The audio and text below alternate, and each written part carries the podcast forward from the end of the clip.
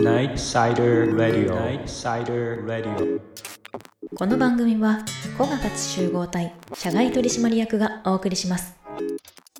谷尻誠土井地博林哲平率いるクリエイティブ集団社外取締役。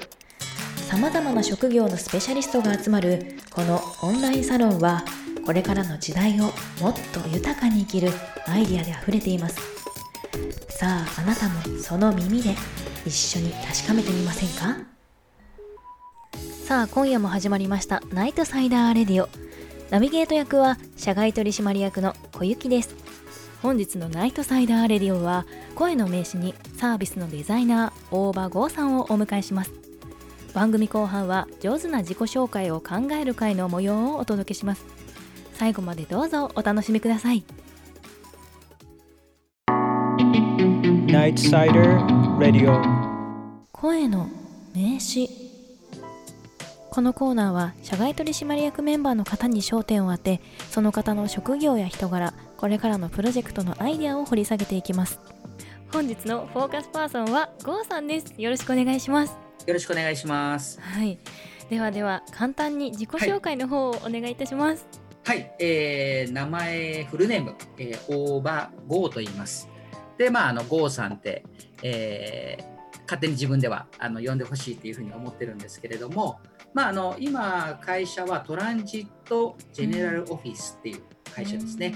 まあ、えー簡単に言うと、えー遊び場を作る会社です。遊び場。うんではいはいまあ、遊び場って言っても例えばちょっと幅広くてカジュアルだとカフェうんですね。あとは、まあ、僕がメインで働いてるレストランうんとか、まあ、ホテルもつプロデュースとかしたりとか、うんだからいろんなことしてますね。はいえープロデューース関係なんですか？うん、お店もバリバリ立ちますし、はいあとは最近やってるのは新しいレストランの開業ですね。うん開業を今やってたりして、もうここ1年ぐらいで、今度で4軒目。えー、すごい、ええそうなんです。うんそんなぐらいずっと毎毎回開業、開業、開業で。はい。会社はもう何件かな ?60 ぐらいうんうん。うんありますね。サービ。スの提供をするお仕事なんですかね、サービスをデザインする仕事。ああうん。へえで山ちゃんに、えー習いました。えー、そうなんですね。うん。いやこのお仕事をするきっかけみたいなのってあったんですか？きっかけは、えっと高校の時に、うん。あの家族でフランス料理をホテルのフランス料理のお店に行って、その時になんかすごいかっこいいなんか普通の食事がすごいかっこよく、うん。あのサービスされてうん。料理もなんか見たことないようなレスあの食事で感激してあ僕も将来こういう仕事になりたいなと思って、うん。まあ、最初なんかコックさんになりたかったんですけど、はい。まあなんかあのソムリエっていうですねあのし職種もありまして、その仕事がすごいかっこよく見えちゃって、えー。ええ。でそこからちょっとサービスっていうあのレストランの、まあ、飲食業の接客という仕事について現在に至るみたいでソムリエになったりとかはしたんですか、なあソムリエも資格は持ってます。そうなんですね、うんすごい。本物のソムリエの人と話すのは初めてなのでちょっとワクワクします。資格は取るのはそんなに難しくはない。そうなんですか？そうなんそうはいへえ。ちゃんと勉強すれば。大丈夫。です。うん。うん。えー、じゃあもともと飲むこととか食べることも好きだったですか？うん、大好きですね。へうん。えというか食べることも好きなんだけどそこのうん空間を感じることその空間の中にいる自分が好きみたいな、えー、あとそれそれを見てる自分も好きみたいな。はいはいはいはい、はいはい。そんな感じですね。えー、そうなんですね、うん。なんか郷さんの第一印象ってすごくこう接しやすいなって思います。そうなんです なんかいつも笑顔で素敵だなっえて思うんですけど、やっぱりそれも職業柄そういう風になったんですかね？いやそこはあんまり意識してないうんうんうんですね。うん、まあそれをもうあの僕もなんかいつも笑ってるって言われますけどそれも本当にいいのかどうなのかちょっとよくわからなくて。えー、いいと思いますよ。うんでもなんかこうねなんか逆に言うとなんかいつもヘラヘラしてるじゃないけど、うん、っていう思う時もあります。ああそうなんですね、昔からよくあの落ち着きがないって言われて。あそうですか。そう。先生にもよく怒られてへえなんでこんな落ち着きないんだって言われて。なんか今でも自分ではなんか落ち着きないなと思う時が多々あるし、うん。そんな感じですね。ああそうなんですうん。ね、もうこのお仕事ずーっとうん。一本ですか、ずーっとやってます。あそうなんですか、う前は別のはい仕事をしてたとかではなく、もうずっと？あの会社は変わってるんですけど僕はいはい。もともとずっとホテルで働いてて、へえ名古屋の。はいはい。逆に今はそのトランジット・ジェネラル・オフィスっていう会社なんですけど、その前まではもう10年以上ホテルで働いてましたね。じゃあホテルもそういう飲食関係のサービスだったんですかね？そうです。ああの、はい。ホテルの中にあるレストランでマネージャーをうんうんずっとやってまして、へえええ。あの名古屋駅にある、うんうんうん。あの2つあるうん。高いビルのホテルのとこにいました。えーじゃあうん。今もお住まいは名古屋なんですか？そうですそうです。あ今はもう名古屋で。うーん。ただもう9月からは東京にあえ引っ越してくるってことですか？はいはいはいあ引っ越して。えー、そうなんですね、はい。はい。えーそれは何かこちらでお仕事があって引っ越してくるって感じなんですか？そうですそうです。あうん。の11月に東京の丸の内で新いしいレストランがオーうプンするのでん。そこを目指してなるほど。いや先ほどちょっとねあの送っていただいたのを拝見させていただいてすごいですね。この新しい施設ができる。これはもう宣伝しても大丈夫なんですかね？これはねあの、はい。もうオフィシャルになってるのであはい。大丈夫です。はい。あの普通にネットで探せば出てくうる資料なので、はい。はい。もう大丈夫です。へえ新しい施設の丸の内テラスというところはい。なんですかね、そうです。へえあのビル自体は三菱地所うんうんうんうん。さんのビルで、えーそこの、えー9階10階のうん。ところの部分を、あののレストラン。約200席あるレストランをえー、すごい。ええ。ー、200席。結構広いですよね、ーはい。えー、ただね、あの、うん、ちょっとなかなか大変な時期なんですけど。そうですよね。やっぱり、今こんな時期なのでやっぱいろいろ苦労されてますか？ああもう大変ですね。本当にそうですよね。広いスペースで200席入れると言っても、なんかソーシャルディスタンスとか言われちゃったりして。そうですね、うーん。うん。なかなか。まあなかなかちょっとそういうのは大変ですけど、うん。うんうんまあそういう時だからこそねちょっと元気出してレレストランを盛り上げようっていうのもあるうんと思うので、うん。そうですよね。なんかこういう時代だからこそそういうサービスっていうところはすごく根強いような気がしていて絶対なんかそういうのって人の心を救ってるような気がするんですよね私は。ああね。このお仕事をしていてなんかこんな嬉しかったことあるなとかってありますか？やっぱりこうえっ、とまあレストランだから美味しかったっていうのはもちろん嬉しいんですけど、うん。やっぱり最高に嬉しい言葉は、まあ、楽しかった、うーん。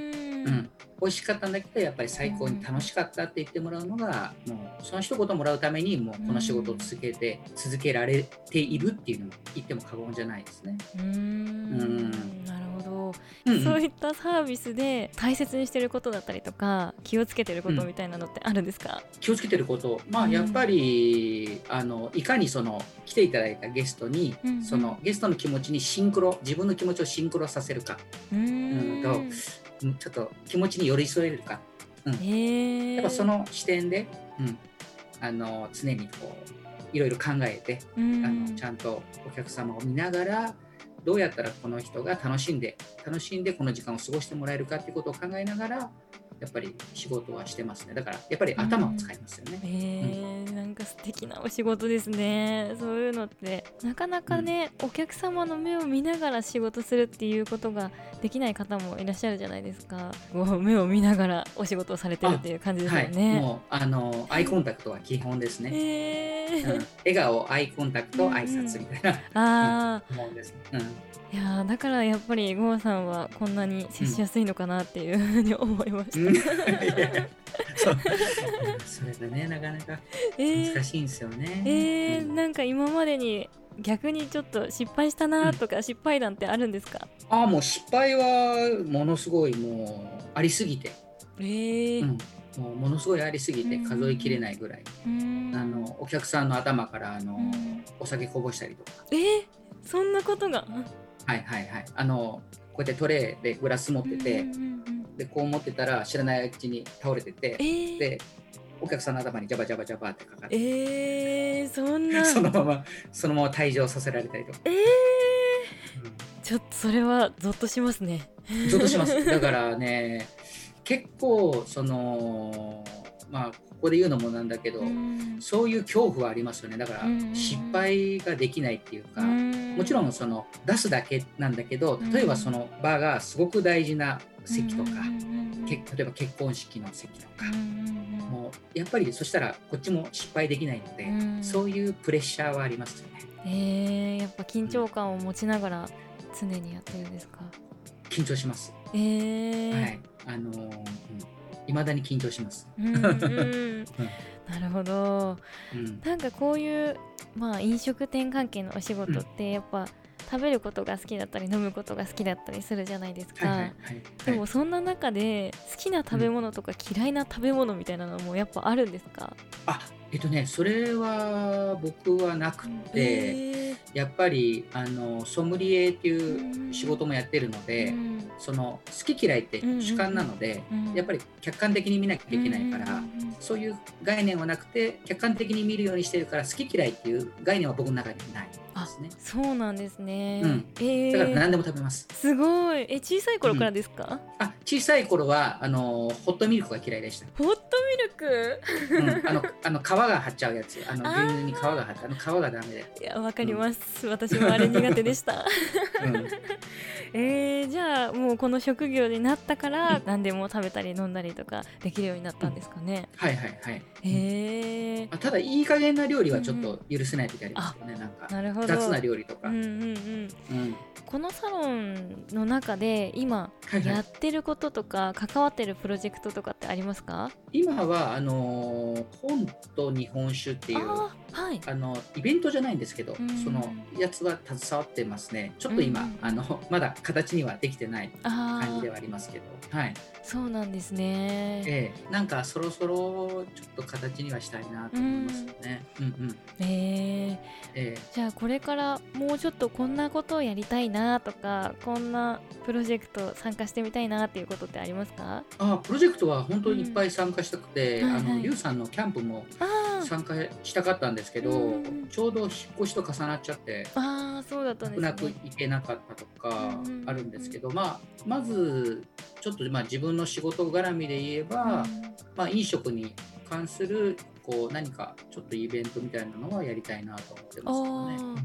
えイベントというとリアルなイベントですか？リアルはね、うん。あのまあ、コロナもうちょっと落ち着いたら、まあぜひやりたいですね。うん。ああなるほどなるほど。例えばあのね、おかげんさんと、うん。イーさんの味噌、うん。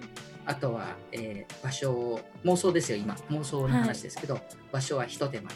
うんうん。うん。で、えーその場所で何かあのイベントをうん。やりたいなとか、勝手に今妄想している最中なんですけど、なるほど。うん。うんえー、おかけんさんのチーズケーキどうでした？美味しかったですか？あはい美味しかったですね、うんあの結構やっぱりチョコレートの風味もしっかりしてるしあとやっぱり濃縮感もあって、うん。やっぱりワインに合わせやすい感じの作り方してるケーキですね、私も実はおかけんさんのチーズケーキをいただいててちょっとまだ半分残しておいてるんですよね 実は。もったいい、ないなと思って。うんうん、であれちょっとずつ食べるのが美味しいんですよね。そうですよね。そうなんです。そうそもうゴーさんに私でも買えるようなこのチーズケーキに合うワインを教えていただきたいなって思って残してるんです、ああチーズケーキに合うワインは、うん。やっぱり、えーね、デザートワインは、まあ、間違いなく合いますよね。んデザートワイン、うんうん。で、まあ、ちょっと値段にもよるんですけど、うんまあ、あのフランスの寄付ワイン。あの寄付っていうちょっとこうあの金をブドウにつけてはいはい。糖度を高めて作ったワインですね、へえ甘口ワイン、うん。そんなのがあるんですね。そうですそうです。ただ高いのはすごい高くなっちゃうので、うんうんうんうんまあのお値打ちのやつとかあとブドウを凍らせて甘口にしたアイスワインとか、うん。ドイツとかでもあるのでそれは結構お値打ちかもしれないです。えー、ちょっとどっかで探してみます、お値打ちだったら、はい。あの日本酒の甘い日本酒、あはいはい。うん、騎乗酒っていうんですけど、うんうんうん富山県にで、えうんー。増泉さんっていうところ騎乗酒、多分そんなに高くないと思うんですけどそれも結構あの寄付ワインっぽい風味があってうん美味しいかなっていう、っていうのをなんかおかげさんと話してました、うんそうだったんですね。なるほど、ちょっとこれ私も探してみて、うんちょっとチーズケーキと合わせながら飲んでみたいなって思いました。あとはプラスあのオリーブオイルにうんうん。チーズケーキにエクストラバージンオイルかけて、うん。ちょっとお塩を振れば赤ワインとかにも合うと思いますよ。えー、そんなそんな食べ方があるんですか？うんうん えー、全然想像でうんきない。うんえー、やってみやってみよう。うんうん えー、でもそんなにあのうん渋くない赤ワイン選んでもらって、うんうんうんううんん、渋いとちょっとワインが勝っちゃうのでちょっとこう果実感のあって渋さの柔らかい感じの赤ワインだったら合うと思います。えー、うん面白いですね。あのうんうんボジョボジョレーとか、あはいはい。うんうん、ボジョレーをちょっと冷やしてもらって。うん。でフレッシュな感じで合わせてもらってもいいんじゃないかな、えー。うん、思います。なるほど。いや同じようなことになってしまうんですけどこれからサロンでやってみたいことはい。みたいなのってありますか、具体的にこんなことやってみたいなとか。えー、いい味噌うんとかうん。あのおかげんさんとうん。とかあとはまああのなんかそのサロンメンバーの例えば飲食に興味あることをこうまあガッチャンコじゃないですけどいろんなことをミックスしたちょっとイベント、うん。ううん。んちょっとまあ小さくてもいいんですけど、うんまずはあのまずはやるみたいな。うん。そこから何かこういろいろ派生して続けていけばなんか広がるんじゃないかなと思って、うなんるほど。いやでもすごい楽しみだなって思いました。あ本当に本日はありがとうございました。あありがとうございます。Night Cider Radio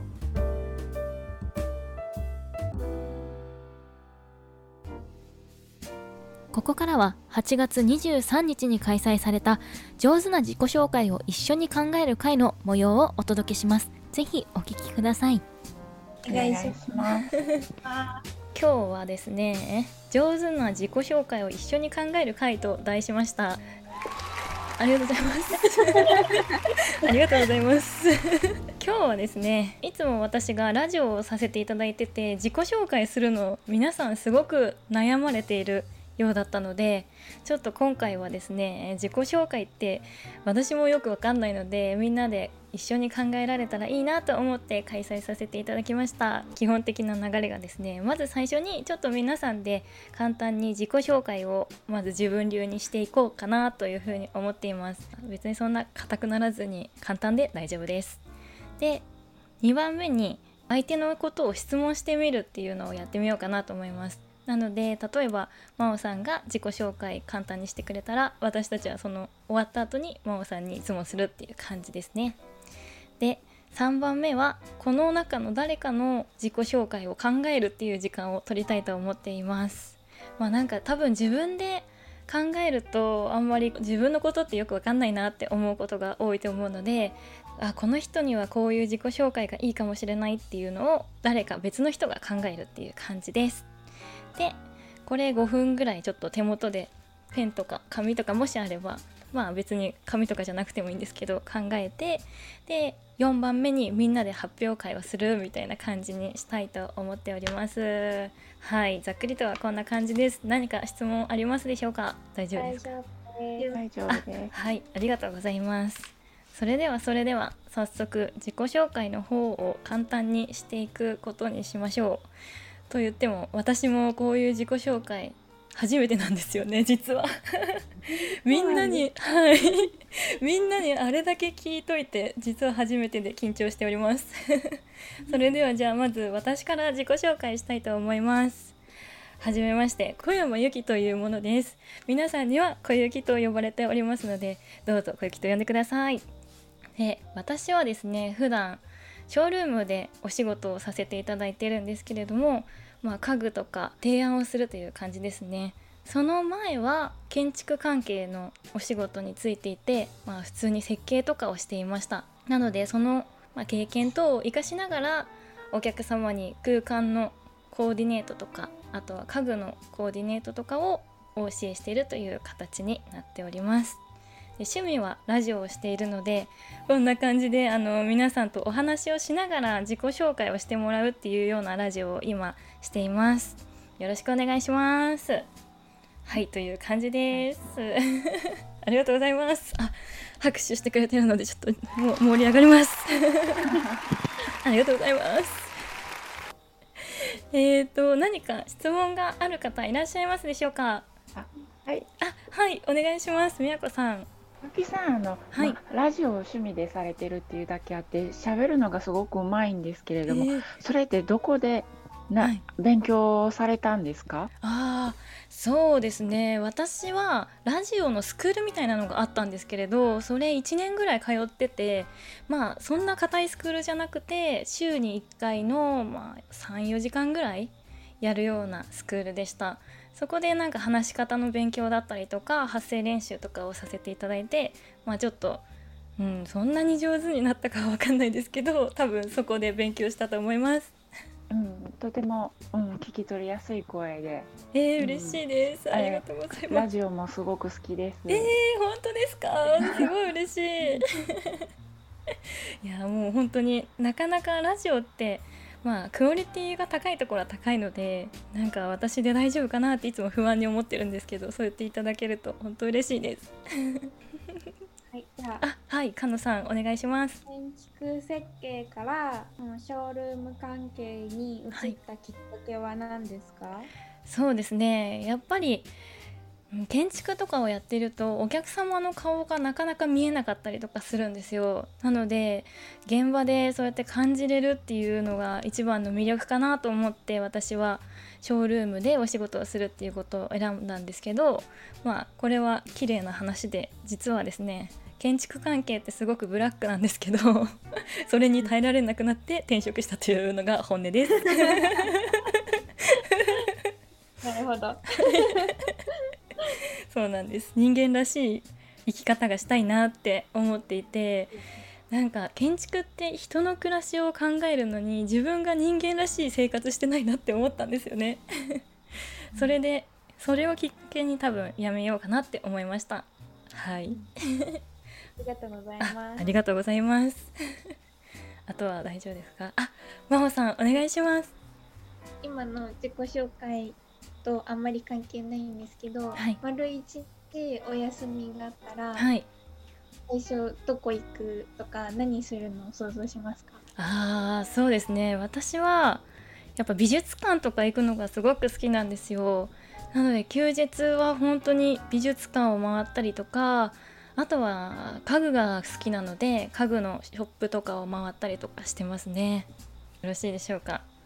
ありがとうございます ということで私の番は終わりで次はどなたかでは真央さんお願いしてもよろしいですか？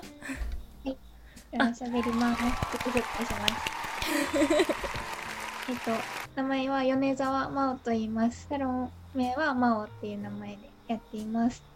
で、えっと、北海道の出身で、ずっと生まれてから高校3年生までは北海道に住んでいて、進学を機に福岡県に来ました。で、学校では、えっと建築とか芸術工学っていう分野の学,、うん、と学部に入って、今、勉強しています。で、と、私、秋っぽい性格なんですけど、と10年以上続いてたことが2つあって、1つ目がダンスをずっとやっていて、それは本当に趣味で楽しくてずっとやっていて、あともう1個が、と生徒会っていう学校で、うんと小中高とずっと生徒会活動をしていて、でも生徒会って言っても会長とかではなくてそういう役職ではなくてなんていうの会長とかリーダーの横で補佐する役みたいなのがすごい性に合ってる気がしてそういう役回りをずっとやっていました。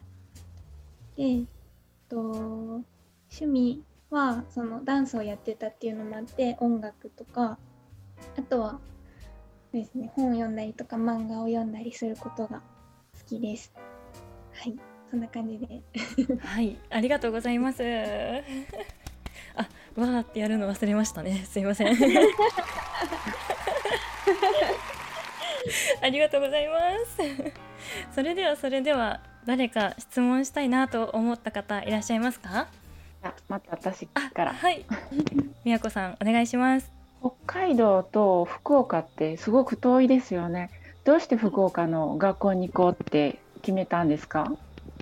えっと、まず進学先を決めるときに大学の進学を考えたときに、えっと、もうやりたいことが自分の中で決まっていてその建築系の勉強したいっていうのが決まっていたんですけど北海道の大学だと、と、なんか1年目からそういう勉強できるところっていうのがなかなかなくてでそれなら1年目から好きなことをできるとこを探そうって思ってその選択肢を全国に広げたんですけどでその中でと九州の福岡の大学を見つけてで何個か他にも候補はあったんですけど高校2年生の時にオープンキャンパスに福岡に行ってで福岡の街がすごいなんか活気があっていい街だなと思ってその大学に行きたいっていうのもあったんですけど福岡に住みたいっていう気持ちがすごい大きくなって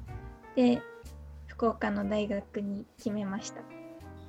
ここしっかりした高校生ですようね。ーん、すごい。高校2年からって。すごいですね。ねいやいやいや。びっくり。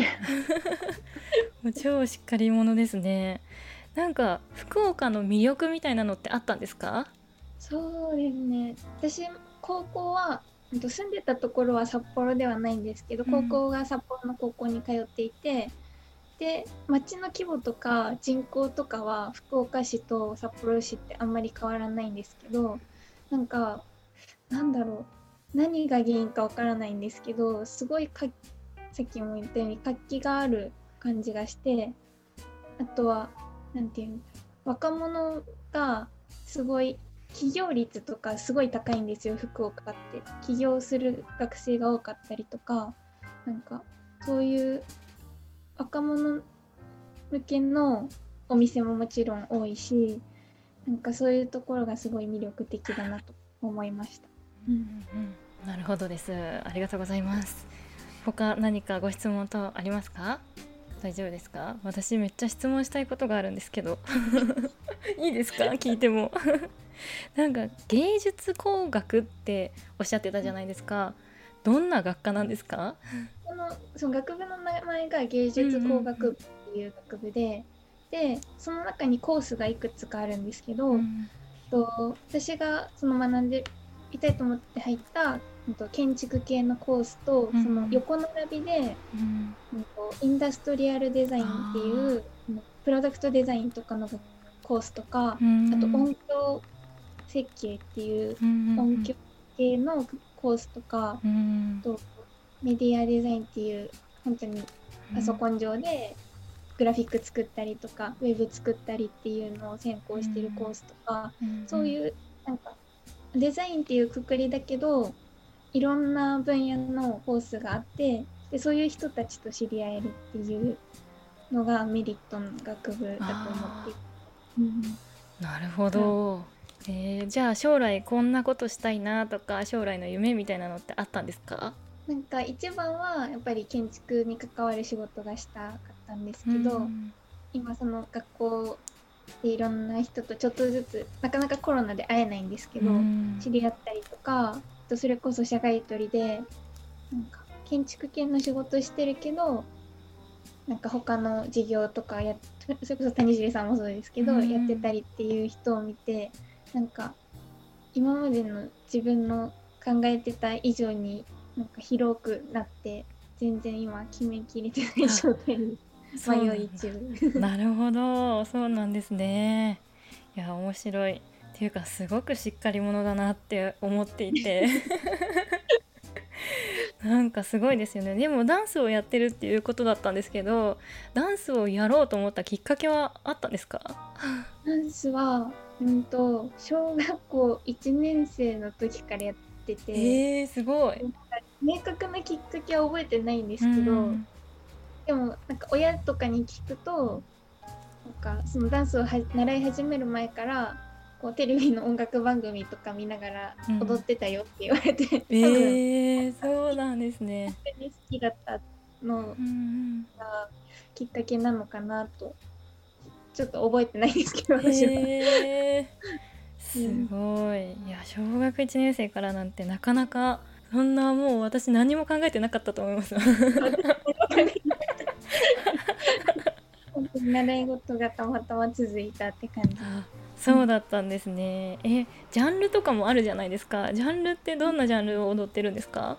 といろいろやってはいたんですけどずっとやってたのはジャズダンスっていうえージャンルで、ちょっと説明するのが難しいんですけど、うんジャズって言いながらも別に曲がジャズに限られてるわけでもなく、うんでも、うん、いつもジャズダンスってどんなダンスって聞かれて、うんなんか説明しづらくて困るんですけど、えー。割となんか女性らしい動きだったりとか、うん。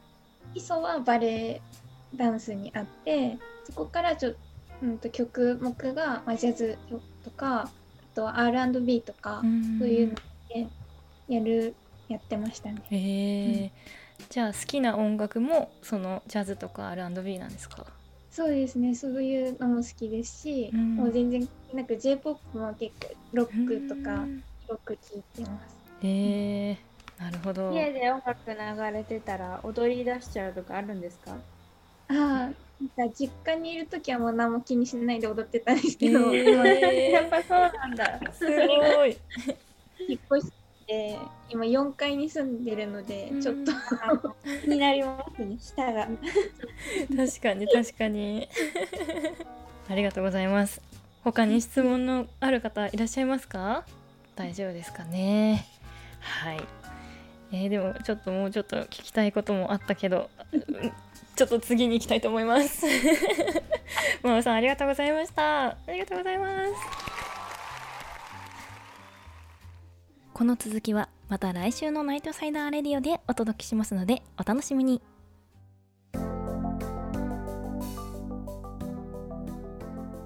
お送りしてまいりましたナイトサイダーレディオエンディングのお時間です。番組ではあなたからのメッセージをお待ちしております。コメント欄に記入していただくかラジオ部のメールアドレス社外取り .radio.gmail.com 社外取り .radio.gmail.com までお願いいたします。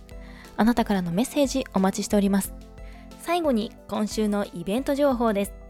9月3日木曜日午後9時30分からヒゲとメガネチーム定例会第6回目がオンライン会議システム Zoom にて開催されます。ぜひお楽しみに。